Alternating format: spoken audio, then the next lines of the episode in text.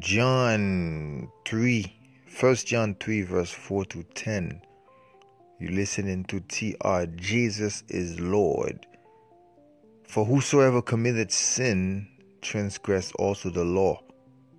For sin is the transgressions of the law. And you know that he was manifested to take away our sins, and in him is no sin. Whosoever abideth in him sin not. And whosoever sinned had not seen him, neither known him. Little children, let no man deceive you. He that do righteousness is righteous, even as he is righteous. He that commits sin is of the devil. For the devil sinned from the beginning.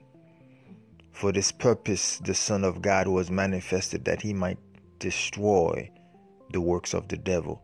Whosoever is born of God do not commit sin, for his seed remain in him, and he cannot sin because he is born of God. And in this the children of God are manifested, and the children of the devil.